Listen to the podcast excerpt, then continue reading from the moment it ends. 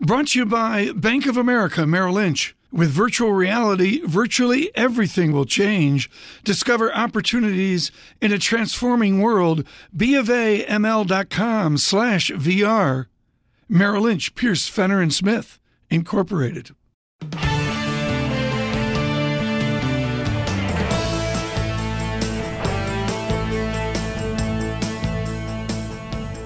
Welcome to the Bloomberg Surveillance Podcast. I'm Tom Keene with David Gura.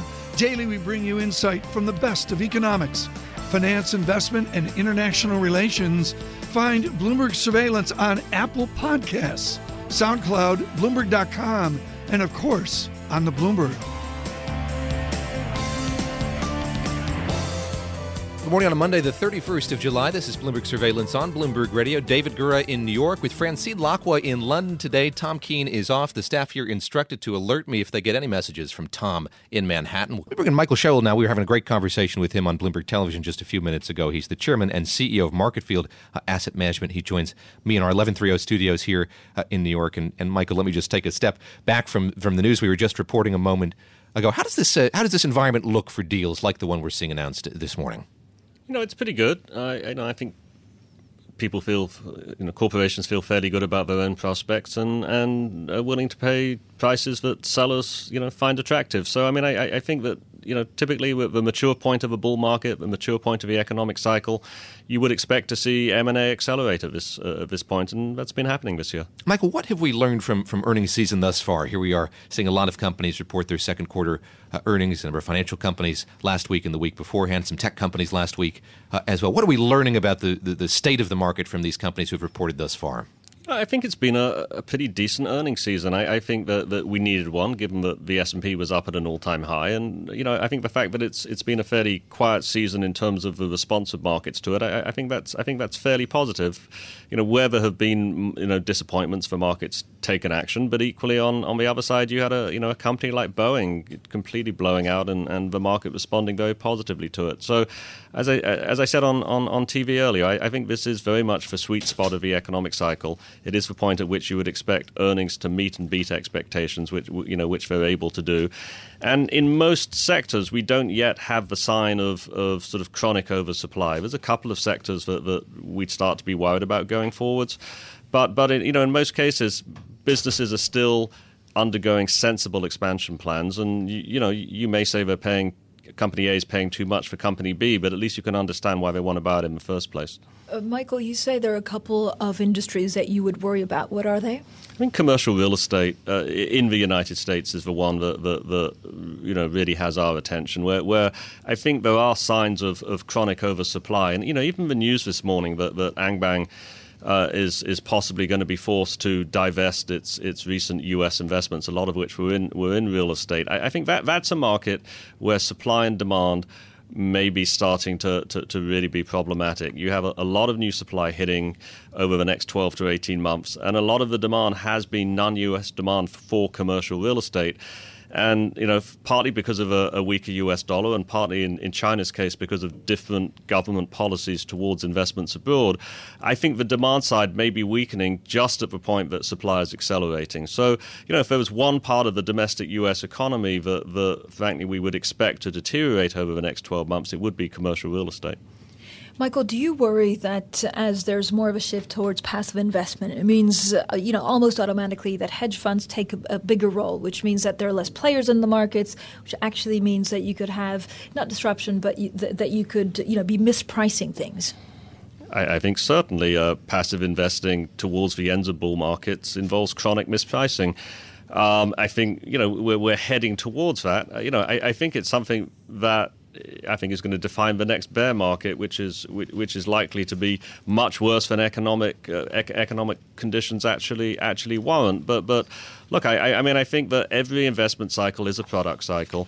Um, that product tends to dominate dominate towards the end of this cycle. There's no point in, in, in fighting the fact that people want passive investments, and they're going to work very well at the index level, you know, until this this cycle heads off a you know heads off a cliff. But Um, I think it's something that, that you do need to be aware of. I, I think that understanding what's in indexes at this point in time is is crucial. I, I'm always amazed at, at how little people who use indexes and E T Fs actually understand the way they change, you know, across the course of a cycle. And I think that's the, the most useful thing you could do today is at least understand what's in the index that, that, that you're investing in. And I think in many cases you get quite a surprise.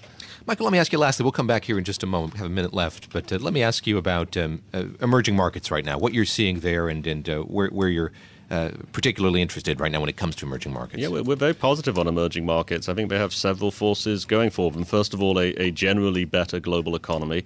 I think in particular, a much better domestic Chinese economy, which is, is really starting to have an impact on, on, on Asian markets. And then at the index level, this sneaky reweighting towards technology. You know, the M S C I Emerging Market Index is now more tech-weighted than the S and P five hundred, and, and you know it's really been technology returns which have been pushing emerging markets higher this time. You know, commodities haven't been very helpful to emerging markets. If that changes, that'll be another you know another push in that direction. And the final piece is is a weaker U S dollar involves stronger emerging market currencies.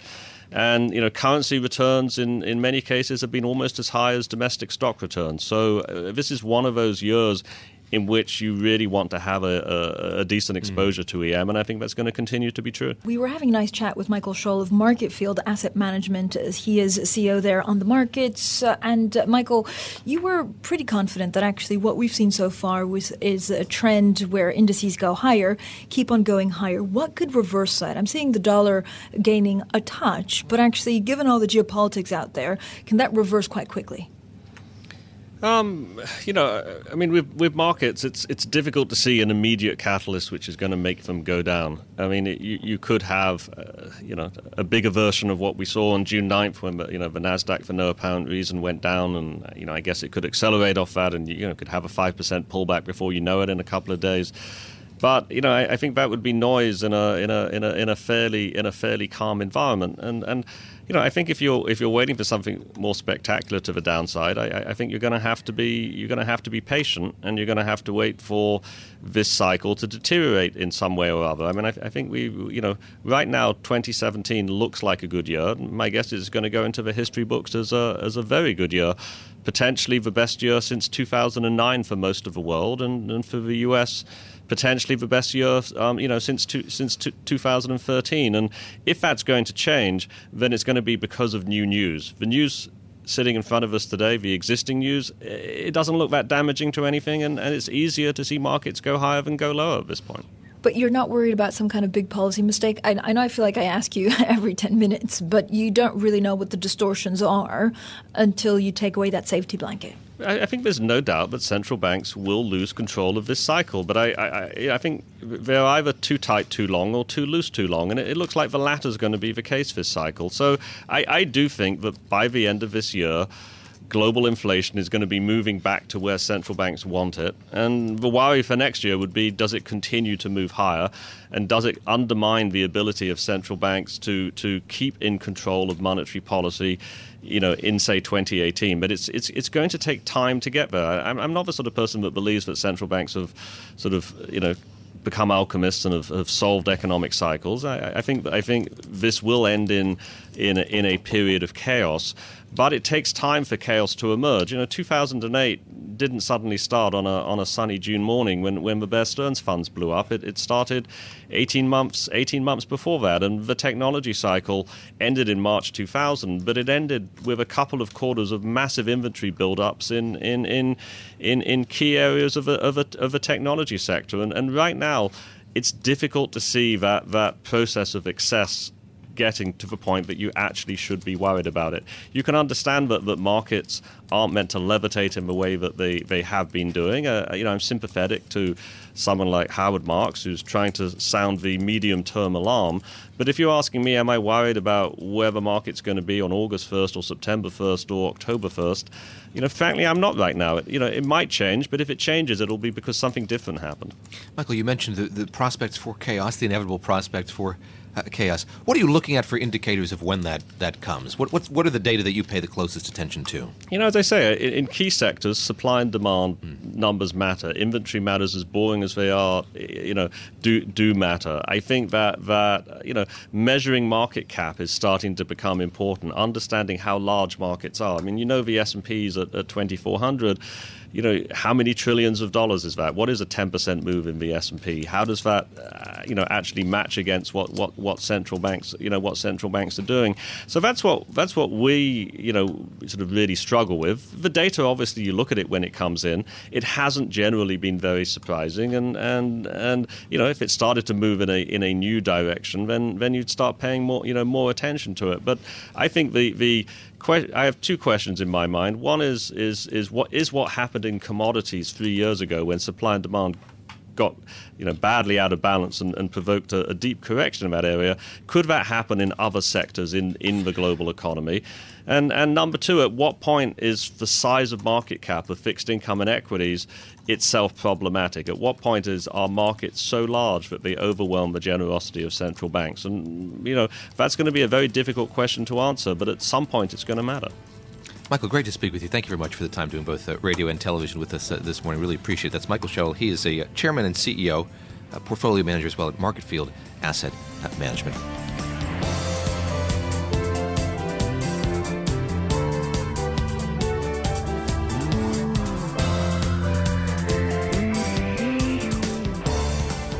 I was running through the president's schedule just a moment ago. Busy day in Washington, uh, as I said. Here to help us uh, understand what's going on today and uh, here as we push ahead through the rest of the year is Wendy Schiller. She's the chair of the Political Science Department at Brown University. Joins us, Professor Schiller. Great to speak with you uh, once again. Uh, this is being heralded as a new day, uh, at least within the confines uh, of the White House. John Kelly taking over for Reince Priebus, who's been the chief of staff since the beginning of this administration. How radical a change does this promise to be, do you think?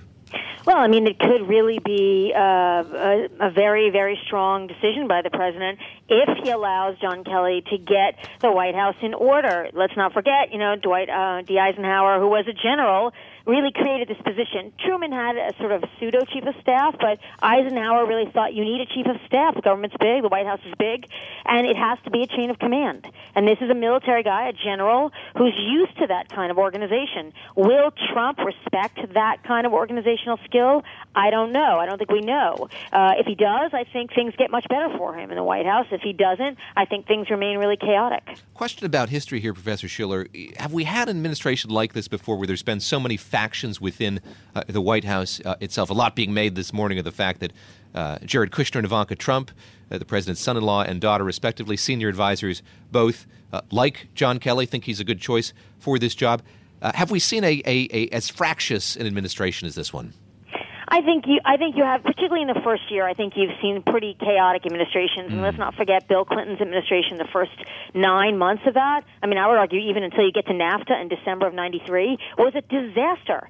I mean, it was cabinet appointments flying left and right, not making it through. And, and the House was mad at him, and then the Senate was mad at him. He lost on stimulus. I mean, there was, it was a disaster that first year. And I think that was because he had voices, lots of voices surrounding him, and hadn't settled on a couple of people he trusted. You need an agenda as a president, though, to want to listen to people to tell you how to accomplish it. We just don't know if Trump actually has an agenda. And that makes it hard for everybody who works for him in the White House, whether they're factionally fighting or not. What do you want to try to get done? And if you're not on the same team on that score, I just don't know how everything else doesn't fall apart. Professor Schiller, what exactly does a chief of staff do? So you either take, you know, a bet that this is a command and control managerial task, which means that John Kelly, who's a retired general, would do quite well. But if it's a very political job, does he really have any experience in this kind of things? Well, I think you're pointing out just a really important facet of the way that each individual president chooses to sort of decide what people who work for him will do, right? So sometimes the domestic counselor or the advisor to the president is the political person, and the chief of staff is literally the organizational gatekeeper. And that person manages the president's time, the flow of information to the president, and the president's agenda.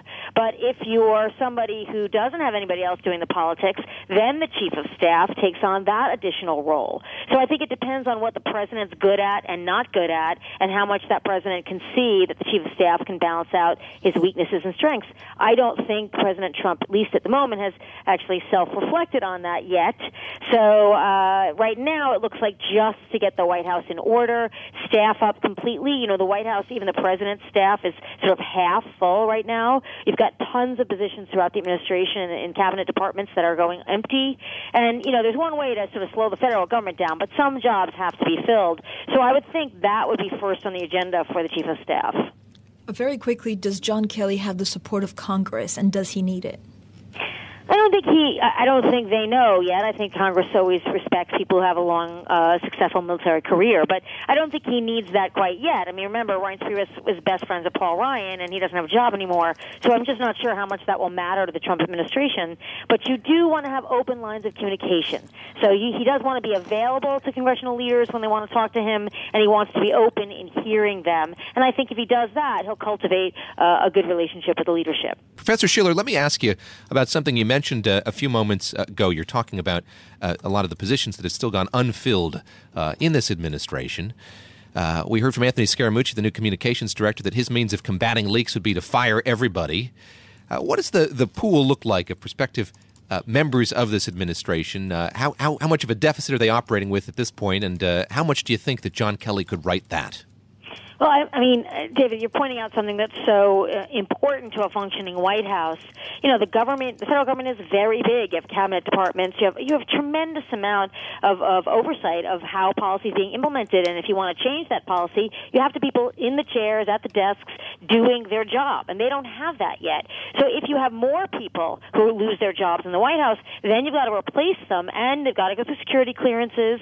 And a lot of questions are asked. So you've got to replace them with more establishment people who maybe have served in White Houses prior to the Trump administration. And that's something Trump doesn't have any knowledge about in terms of connections. You know, establishment Republicans are not going to work for Donald Trump, at least not at the moment. They haven't been offering themselves. They're turning things down. People don't really want to go there. And John Kelly's job is to make it a more attractive proposition to bring in people with some prior government experience, particularly to places like the State Department, where you need diplomacy. You need this to be functioning. And that's, I think, the big problem. I think no Nobody wants to touch that job or any job right now who's in the Republican Party. They're just thinking ahead.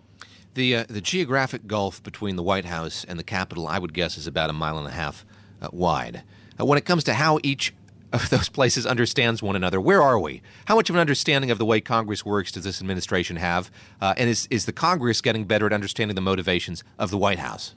Well, I think that Donald Trump understandably expected that the Republican Party, even though they had, you know, been factionalized and fought his nomination really almost to the end, would embrace him, would accept him and embrace him, and that he would have a lot of mojo among the base to push them in terms of a grassroots movement. If they didn't do what he wanted, he'd go out, he'd have rallies, and then his the, the people who like Trump would pressure the Congress to do what Trump wanted them to do. It has not turned out to be that way. The Republican Party has not really turned a corner to embrace him, and because Trump's approval ratings are so low, he just doesn't have enough juice politically among the base in enough areas around the country to pressure enough Republicans. A couple of them here and there, but he doesn't have that wide swath of, you know, bully pulpit popularity, and that's something that has traditionally been a very important and strong weapon for the president, uh, particularly early in his term with his own party, and Trump seems to be completely missing that, and the longer it goes that he has a bad approval rating and he doesn't seem to be generating any support, the more Republicans who are up for re-election in November twenty eighteen will say, we don't trust him, we want to distance ourselves, we've got to go our own way, because he could, A, throw us under the bus at any time, and B, he becomes so unstable that he becomes a real liability. Would the president be able to push through a tax overhaul this year if he were to focus on that? I don't think he. I don't think we need the president to push the tax bill. I think the Republican leadership is desperately wants to do a tax reform bill. Uh, they want to cut corporate taxes. They want to cut, uh, you know, income taxes.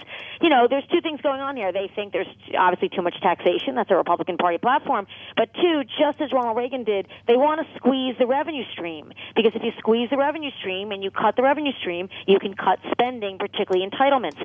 You know, Paul Ryan has not forgotten about his desire to cut Medicaid and cut Medicare and really transform the entitlement state uh, into something very different and much smaller. And, you know, but the first place you start is to squeeze the revenue line. So I think that's the big part about tax cuts that's really ideologically important to the leadership in the House and Senate. So they're going to write a bill that they want, right, and they're going to hope that he signs it, and I wouldn't have any expectation that he wouldn't. Right, but I don't understand why the president doesn't focus on that. If he wants a win, be it small or big, he can focus on tax and get it through. Because he seems to be, just just a speculation, you know, obsessed with anything that has Obama's name on it. He just seems to want to prove that he can erase Obama's legacy altogether. And that means erasing something called Obamacare and replacing it with something called Trump Care. It seems to be a personal obsession of his. And the only people who can talk him out of that, I think, are the people who are closest to him, who can say, listen, you got a long timeline here. Let's just move on and get a success and then come back to Obama Care when you have more political juice. You know, you keep going at this thirty-six, thirty-seven percent approval rating and you don't get yourself out of that. Eventually voters just decide, we're dismissing you. We're not going to be able uh, to restore our confidence in you. And that's where the president is. If we're talking about this in December and January and he's still at thirty-six percent, he may get reelected in twenty twenty. It's possible, but he'll have no juice or clout with the Congress going into next year. And so that means obsessing on things that they've moved on from is just going to be spinning his wheels. On Friday, I had a conversation with Tim Phillips, uh, who's the president of Americans for Prosperity, a conservative group that's backed by the, the Koch brothers, and they're going to be investing a lot of money and resources uh, in tax reform. And I asked him how he reacted to the uh, joint statement we got from Republican leadership in Congress and the White House on, on tax reform. My sense of it was uh, it, it was still pretty thin. If, if you compare it to what we got from the White House a few months back, that was a page long. This was maybe a little more than a page.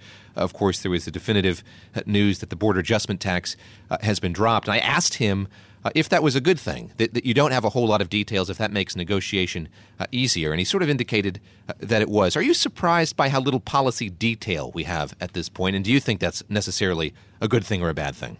Well, I think you have to have people who really understand the tax code to uh, have a very complex conversation. And I don't think Trump is staffed up enough, either at Treasury or even in the White House, to have that kind of conversation. And I, I'm not sure the president really understands all of the ramifications of all the changes that he may or may not support in the tax code. And the other thing is it's still a tough political issue for the president because he never released his tax returns.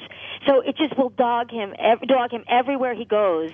You know, there'll be a question, oh, you want tax reform, you want to change the tax code. Hey, how about we see your tax, you know, returns? So I think that's a problem for the president. If he could just release them and get that out of the way, I think he'd have a clean slate on taxes and publicly could promote or object to things that Congress wants to do.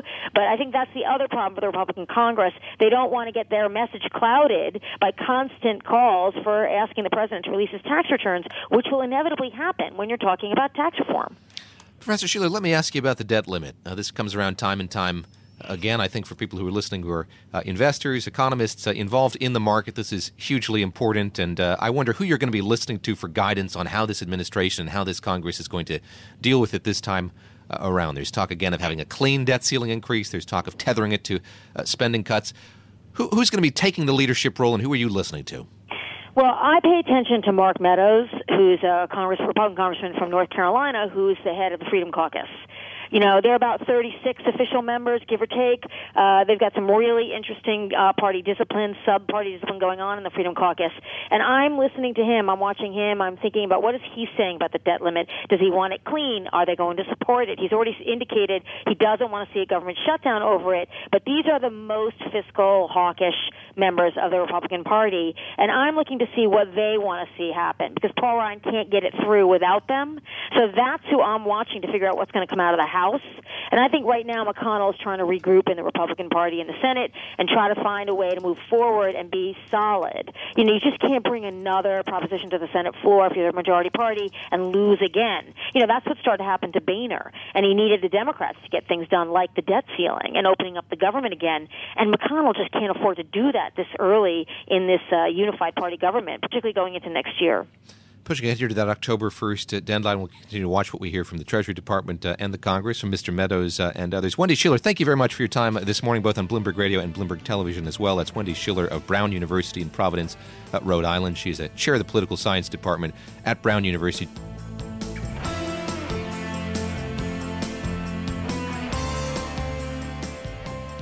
Brought to you by Bank of America Merrill Lynch. With virtual reality, virtually everything will change. Discover opportunities in a transforming world.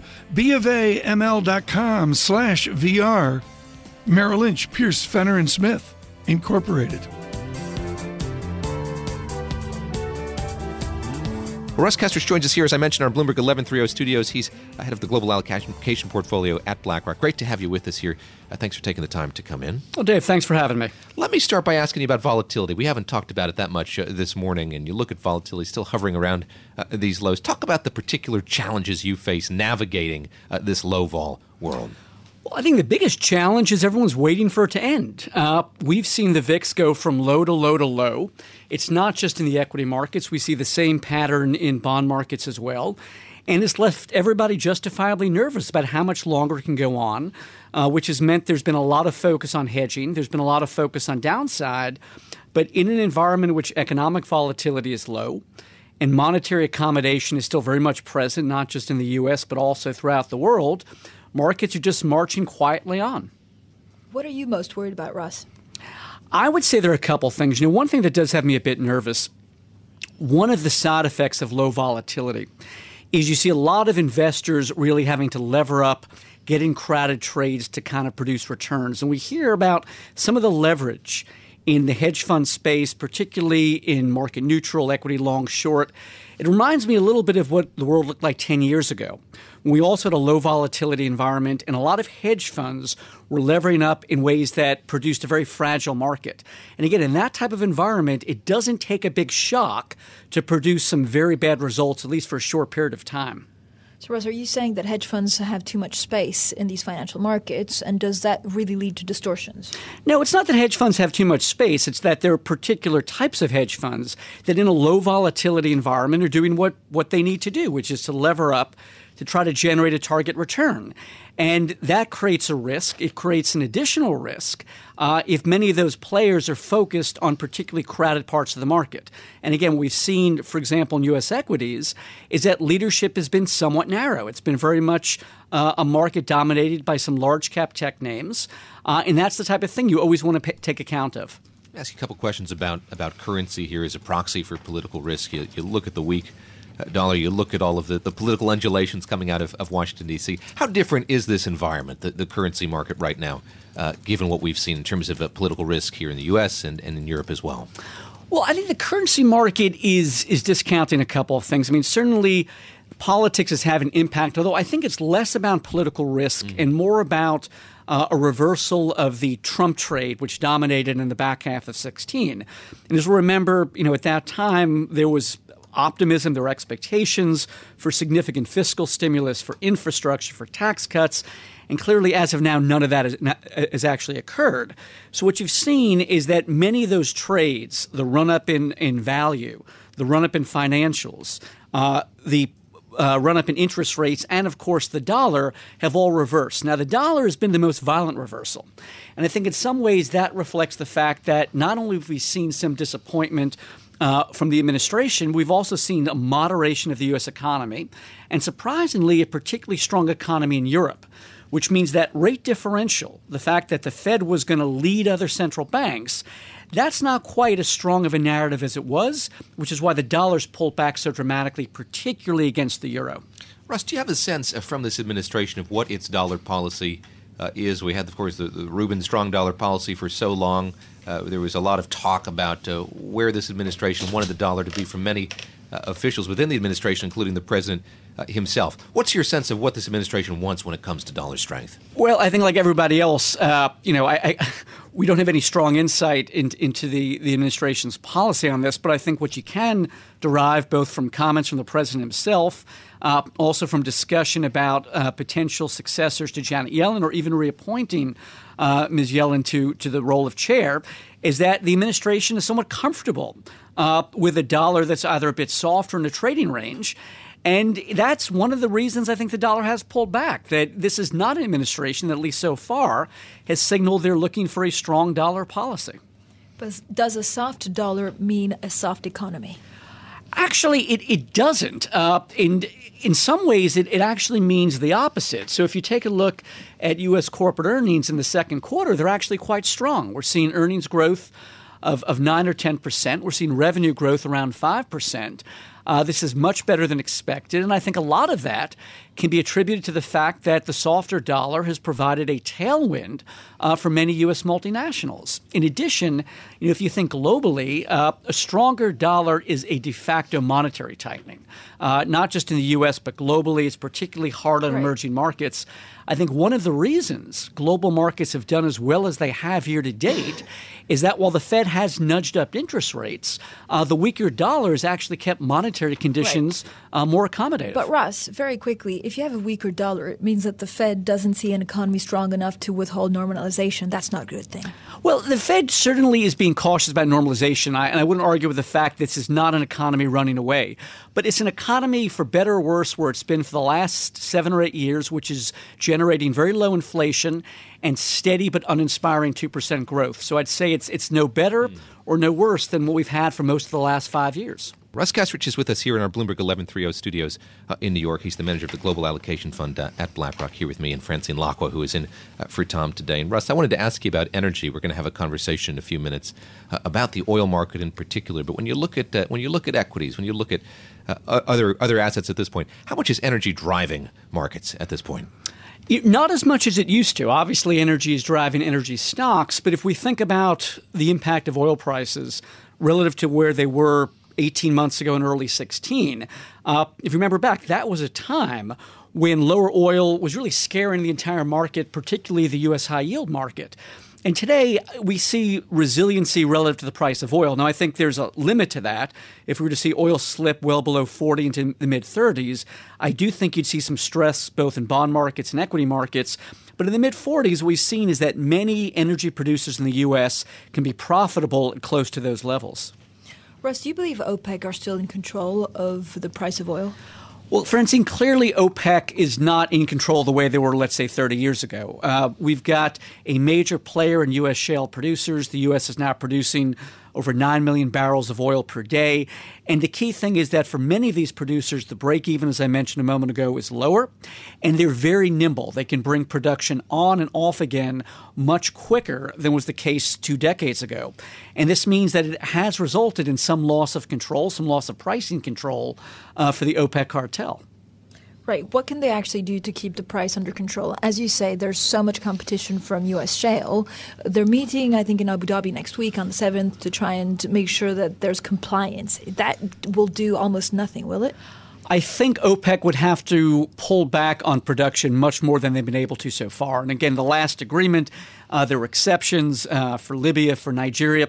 This is where a lot of the marginal productions occurred over the last six to nine months. So whether or not OPEC is going to be able to have a, a draconian enough cut, uh, I think, as you suggest, that's just not clear. Let me ask you about China a, a little bit here. We can pivot toward Asia for, for the last few minutes that, that we uh, have with you. Uh, we, we watched as uh, the Chinese government convened this One Belt, One Road uh, forum. I talked about the prospects for a lot more investment, not just in China, but in the region uh, as a whole. How does that stand to change the region? Well, I think there are a couple things. One, obviously, we are seeing a, a multipolar world, which which is the you know the, the obvious observation. Uh, in how that's going to play out, I don't think anyone knows. The the other, of course, is the significance of Chinese growth, something we're all focusing on much more than was the case uh, ten years ago. And I think that's one reason the global economy is in decent shape right now. Uh, China has been able to avoid, at least thus far, the hard landing that people were very concerned about in early sixteen. Growth is stable. We think it is likely to slow, but slow at a measured pace. And that means that China continues, at least for now, uh, to be a source of stability uh, for the global economy. Fran and I had the pleasure of talking with your colleague, uh, Isabel Mateo-Silago, a few few moments ago on Bloomberg Television. We talked a little bit about uh, industrial overcapacity uh, in China. I recall going with the U S. Treasury Secretary, now former U S. Treasury Secretary, to Beijing, and this was something that he was hammering on a lot. China's need to reckon with this and do more about it. We saw steel production reach, I believe, a record level here on a month-to-month basis last month uh, or earlier this month. Uh, is China finally reckon- reckoning with the fact that it's uh, it's producing too much steel, too much of other metals? I, I think it is, although, you know, as you as you know, this can be a very long process. But we are seeing some changes. Anecdotally, we're hearing of the closure of many, many small, inefficient mines and, and factories. We're also seeing a change at the macro level. If we look at the difference between producer prices, uh, prices out of the factory gate in China today, which are now positive, versus a few years ago when they were consistently negative, uh, it does suggest that China is slowly starting to come to grips with their overcapacity problem. Russ, what worries you about China the most? Is it uh, you have, I guess, the, the holy, the unholy trinity of, you know, reserves going down, they need to stabilize yuan, at the same time they have to make sure that outflows don't get worse. I, I think the, the the capital account is definitely a source of concern. Uh, so far they've been able to manage that. I think my, my bigger concern, Francine, and again, I don't know when it becomes an issue, but certainly the buildup of debt over the last five to ten years in China is worrying. Uh, we've seen similar buildups in the past in other countries. It hasn't ended well. Now, that doesn't mean that China is facing a Western-style banking crisis. It is a different system. But it does mean if bad debts accumulate, uh, that can be a drag on China at a time when chi- when the rest of the world is very dependent upon Chinese growth. Could it be as ugly as the financial crisis? Well, I think it really depends on how bad you think the uh, the bad debt situation is. And the truth is nobody knows. Uh, I'm a little bit encouraged by the fact that most of that debt is held domestically by China, uh, in that China does have significant resources to address it. Whether or not they're going to be ultimately successful, I think, is one of the big risks we're all facing over, let's say, the next five years. Russ, great to speak with you. Thank you very much uh, for joining us here on Bloomberg Surveillance. Russ Koesterich, manager of the Global Allocation Fund at BlackRock here in our Bloomberg eleven thirty studios.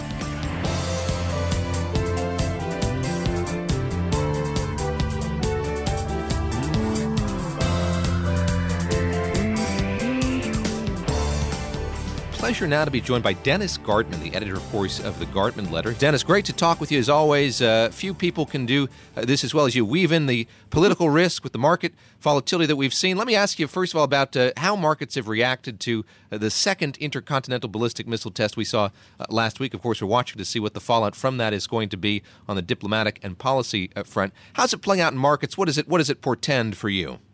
Well, first of all, the response has been rather tepid, hasn't yeah. it? Gold has gotten a bid, but not a dramatic one. In, in past uh, times, one might have expected gold to be up fifteen, twenty, twenty-five dollars, and it's up eight or ten dollars instead. The dollar itself is a little bit weaker, but the the operative words here are a little bit, so the responses have been strangely quiet. It is as if there is no real problem whatsoever, or if there is a problem, it is certainly manageable. So I think some people might well be surprised by the tepid nature with which many of the markets have responded. Right, but then I'm also looking at iron ore, right? And that's rallied quite significantly. Yeah. In fact, we're looking at almost like, you know, a bull run, and this is after we had some pretty strong China manufacturing data. Well, I think that the first of all, you'd you'd had a bear market in, in iron and steel for a long period of time. Now all of a sudden it's turned. They both have turned much for the better. Base metals and, uh, across the board have turned for the better, and I think that is exemplary of better economic environs here in the United States, but more importantly, better economic environs and, and, and a hopeful or better economic environment in the future in China. I think you have to be impressed by the fact that, that iron and steel prices are doing as well as they are. If there are Uh, economic data points or anecdotal economic data points that I'm going to pay attention to, shipping is one, iron ore and steel prices are another, and both of them are starting to turn for the better. Right. Can can it go higher if you look at what China's trying to do? So they're, you know, trying to, I guess, fight overcapacity um, and rein in some more unruly events by cutting production. Well, I think that your your comment about how, how swift has been the increase in iron ore prices and iron prices themselves and steel prices, perhaps after a very short span of time, they're a bit overbought, might uh, develop a bit of weakness, but I, I would suspect any sort of weakness that one gets, one should be a buyer. So what do I think the trend is? I think the trend in iron ore prices and steel prices and even shipping values are for the better. We were just talking uh, with Michael Whitner of SocGen about oil. I want to get your take on, on oil as well as we, we look ahead to this uh, OPEC, non-OPEC meeting uh, in Abu Dhabi next, uh, next week. Uh, what's your sense of what's driving oil prices at this point now? Well, first of all, the, the thing that I'll pay more attention to when it comes to oil is the term structure. What is what is the is the contango narrowing? Is the backwardation widening? And the fact that we have moved, and, and let's begin by saying that until about three weeks ago, I had been manifestly bearish of crude oil. Clearly, no, no, no equivocation. But then about three weeks ago, I started to watch as the front months, as as the backwardation began to narrow, and discussions uh, in, incumbent in the markets that perhaps we might even move to backwardation, which is a very strange, a very material change over the course of the past several years. That shifting nature of moving from a contango to a backwardation tells us, one, either supply is diminished, which is not true, or demand is increasing, which must be true. So I, I, I look at the, the crude oil market, and having been manifestly, overtly bearish for a long period of time, finally, I have to say to myself, maybe higher prices lie ahead. Now, after the last two weeks when prices have gone up rather swiftly, would I be a buyer here? No, but just like the discussion of, of iron ore prices, any weakness, perhaps a dollar, dollar and a half, two dollars from here, then I shall be. Dennis Gartman, how worried are you about uh, the, the, week, the weakened dollar? Uh, it's been weak now uh, for a while. How worried about that are you? Not, not particularly. Uh, if if we walked in several times and we watched the the euro trading above one twenty and doing it in a very short period of time and doing it on a flash upward, I might be concerned. But the fact that it is quietly, laboriously, the the dollar is quietly, laboriously moving lower, the euro is quietly, rather, or in an orderly fashion fashion moving higher, it doesn't bother me that much. It does mean that we will probably do better as far as export trade is concerned. And if you're a corn grower, if you're somebody in the in the wheat export business, a, a weaker dollar is something that you would applaud. But let's not be too concerned. It has it has weakened, no question. The fact that we've gone from one oh five euros to one fifteen euros uh, might be some uh, of some concern, but it's done it over the course of three or four months. So it's been orderly, it's been slow, it's been laborious, and I, and I therefore don't lose a great good deal of sleep over it. All right, Dennis, what is actually impacting the price of oil more, the dollar or OPEC? I, I think it is a combination of both, and I hate to take that uh, middle-of-the-road attitude, but I think it is a combination of both. Uh, OPEC is clearly worried about its ability to get crude oil, to get W T I above fifty, to get Brent above fifty-two dollars and keep it there. They need to keep it there. They're going to try to keep it there, but they need to restrain. Uh, well, let, let me back up. The big problem that OPEC has is in, in just a few of its members, Nigeria, uh, Libya, and perhaps even Angola. Nigeria and Libya have been left out of the quota system, and both Nigeria and Libya have been extraordinary in increasing production to the dismay of uh, the Emirates, to the obvious dismay of the Saudi Arabians. And they need to bring them back into the fold. They need to, in this next meeting, they have to find some way to put Nigeria and, and Libya back into the quota system. Whether Nigeria and Libya will even allow themselves, excuse me, to be put back into the quota is another question for another time. But obviously the Saudis would prefer seeing that done. Can they do it? I don't know. Looking forward to that another time with Dennis Gartman. Uh, hope to see you in New York sometime soon. That's Dennis Gartman. He's the editor of the Gartman Letter, joining us on our phone lines.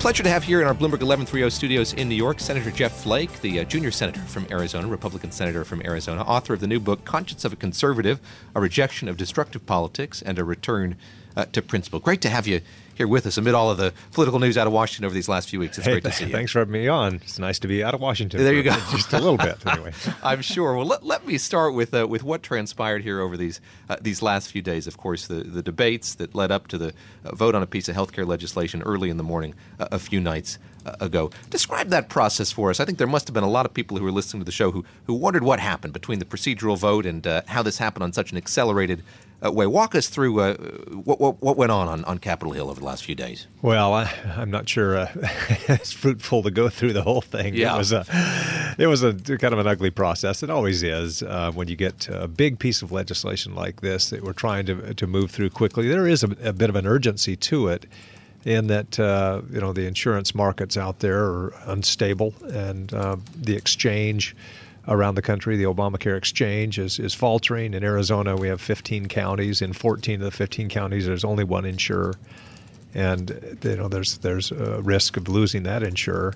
So there was there was a you know urgency to, to go through it. We just didn't uh, didn't keep it alive. I, I wish we had. Uh, I think that uh, for those in Arizona, for example, two hundred thousand people will wake up this morning without health insurance. Mm. They've paid the fine, uh, but uh, they can't afford to get insurance. And so uh, we, we desperately need that reform. But I think if we learned anything from the past uh, couple of months and certainly last week, is that there are limits to what one party can do alone. Help us understand the degree to which uh, the thing is still alive and the role that the White House uh, is playing here. I spoke with the uh, director of the Office of Management and Budget last week, Mick Mulvaney, and uh, he said it was his hope that the Senate would still vote on something related to health care over the weekend. He clarified those comments further, saying uh, he thinks the Senate shouldn't vote on anything else until they take uh, another vote on uh, health care. Are you content to, to leave this behind for now and, and focus on other parts of the legislative agenda, or is this something you're still going to be, you and your colleagues are still going to be trying to work on? Well, we've got to continue to work on it, but I, I don't think that any uh, new vote uh, before the weekend is going to be fruitful. I mean, what would that vote be on? Uh, a motion to proceed mm. to something? A motion to proceed to what? Um, I, so I, I, we don't have enough of a consensus uh, on the Republican side to move ahead. We are Uh, going to need to sit down with our colleagues from the other side of the aisle. I think that's going to happen. We all knew that we would get here at some point for parts of the reform. There, there are only so many things you can do under rules of reconciliation where it only requires fifty-one votes. So uh, we, we just got there sooner than we thought we would.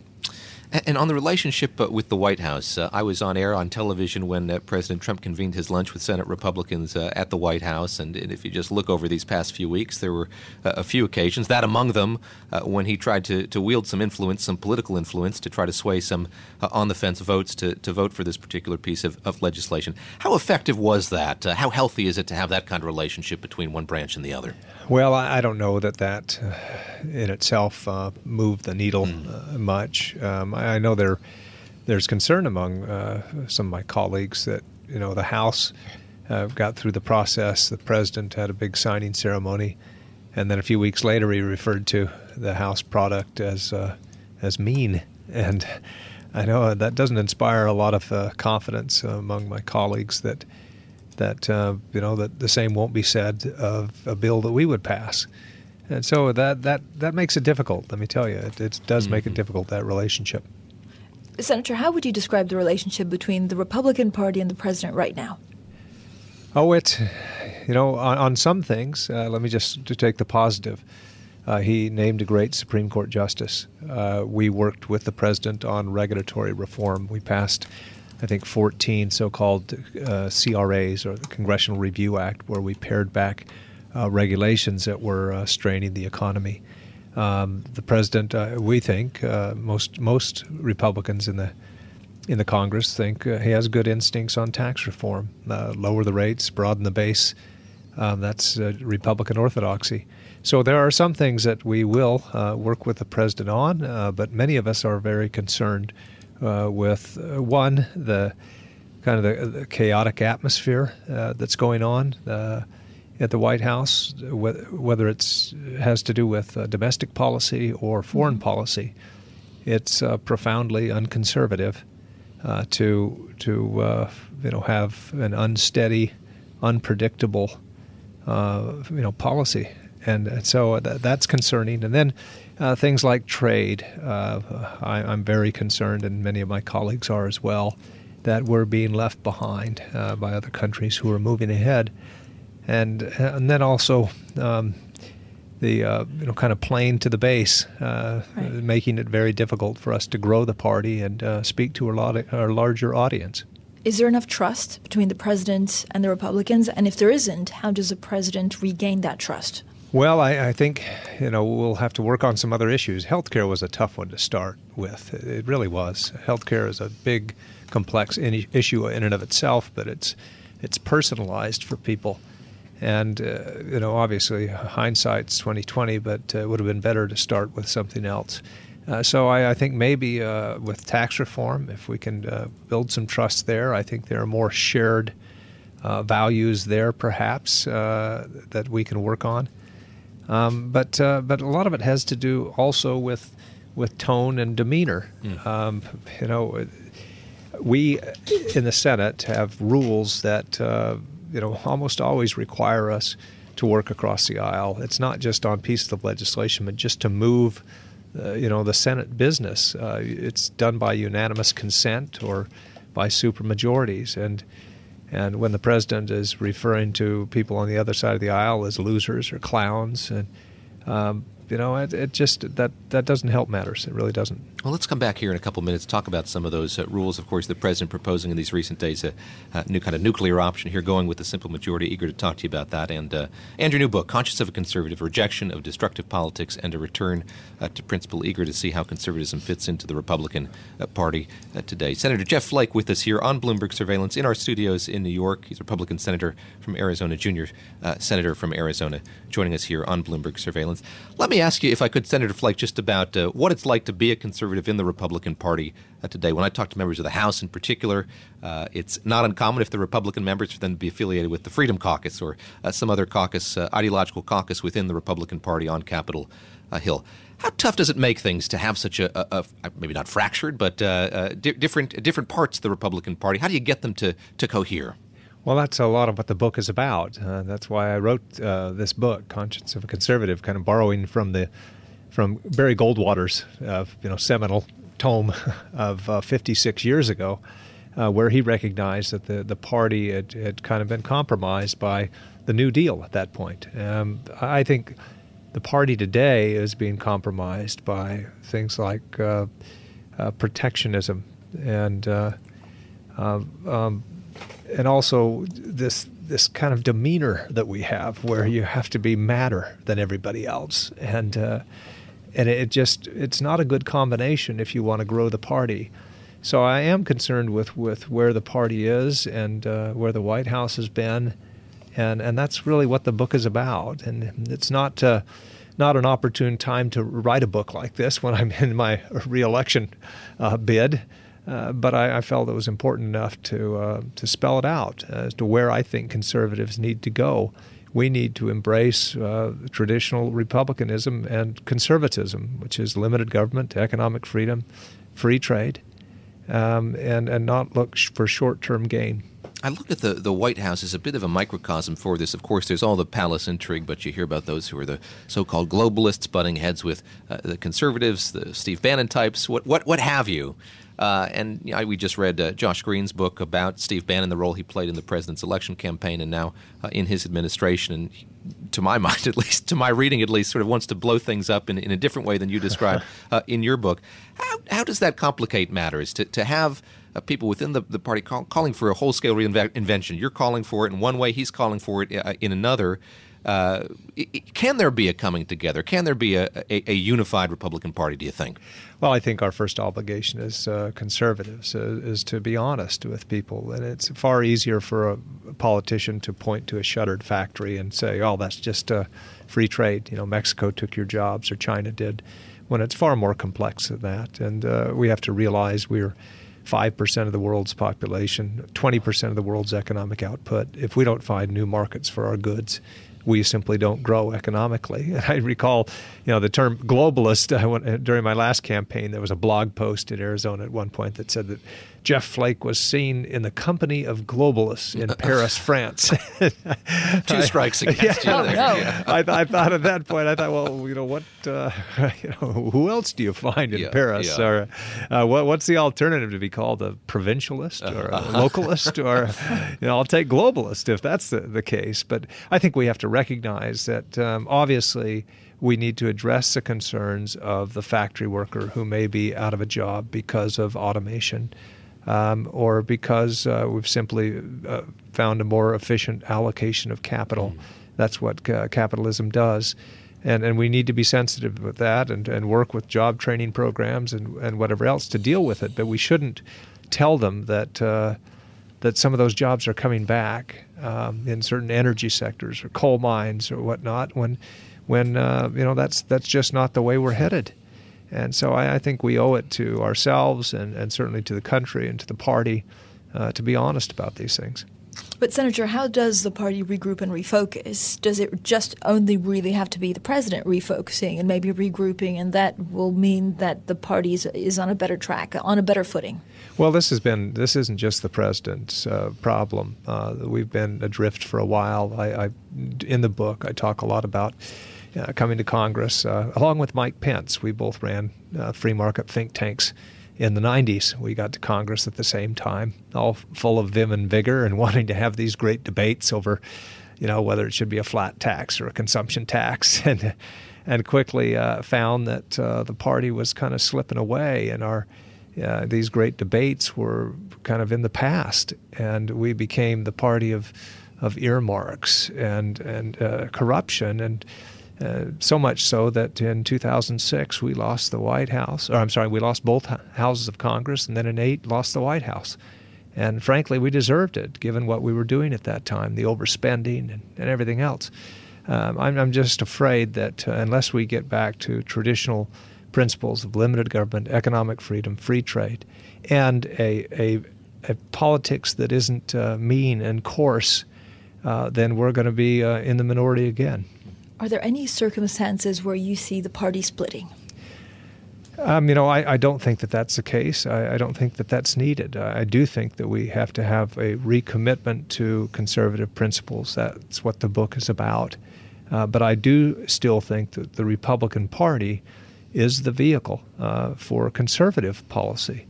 And, and uh, I think it can remain so, but it's going to require uh, a recommitment and to, to stand up when, whether it's the president or somebody else, who's trying to take us down uh, a path that uh, that simply doesn't hold up or won't work in the long run.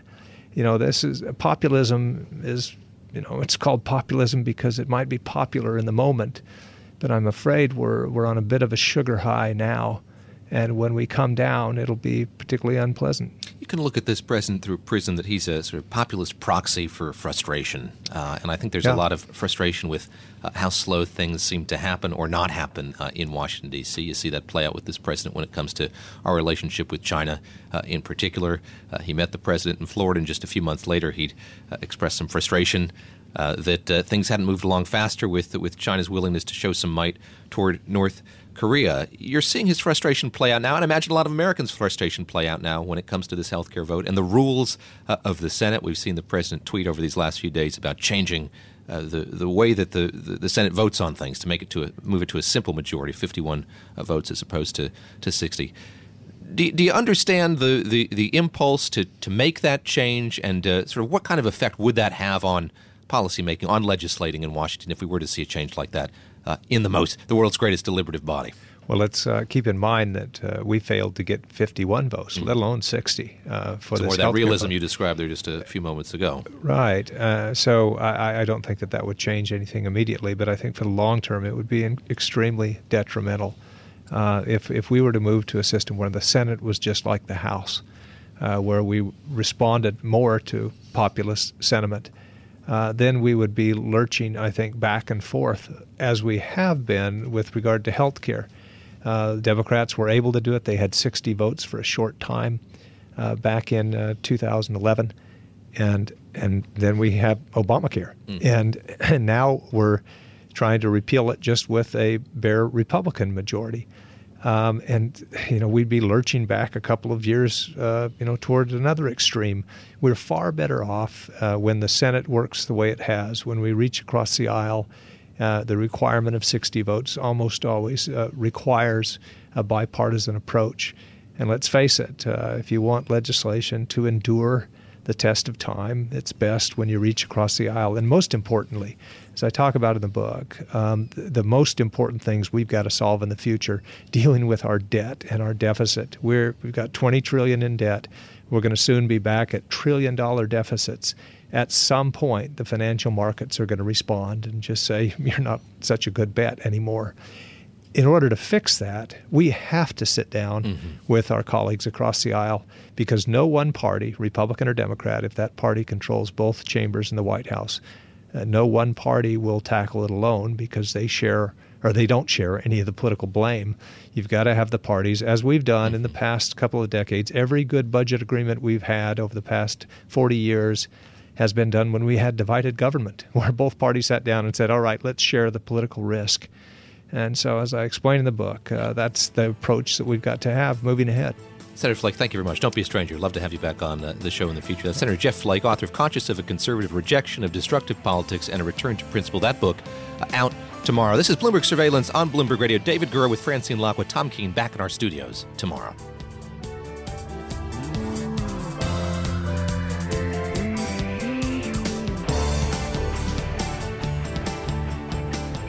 Thanks for listening to the Bloomberg Surveillance Podcast. Subscribe and listen to interviews on Apple Podcasts, SoundCloud, or whichever podcast platform you prefer. I'm on Twitter at Tom Keen. David Gura is at David Gura. Before the podcast, you can always catch us worldwide on Bloomberg Radio.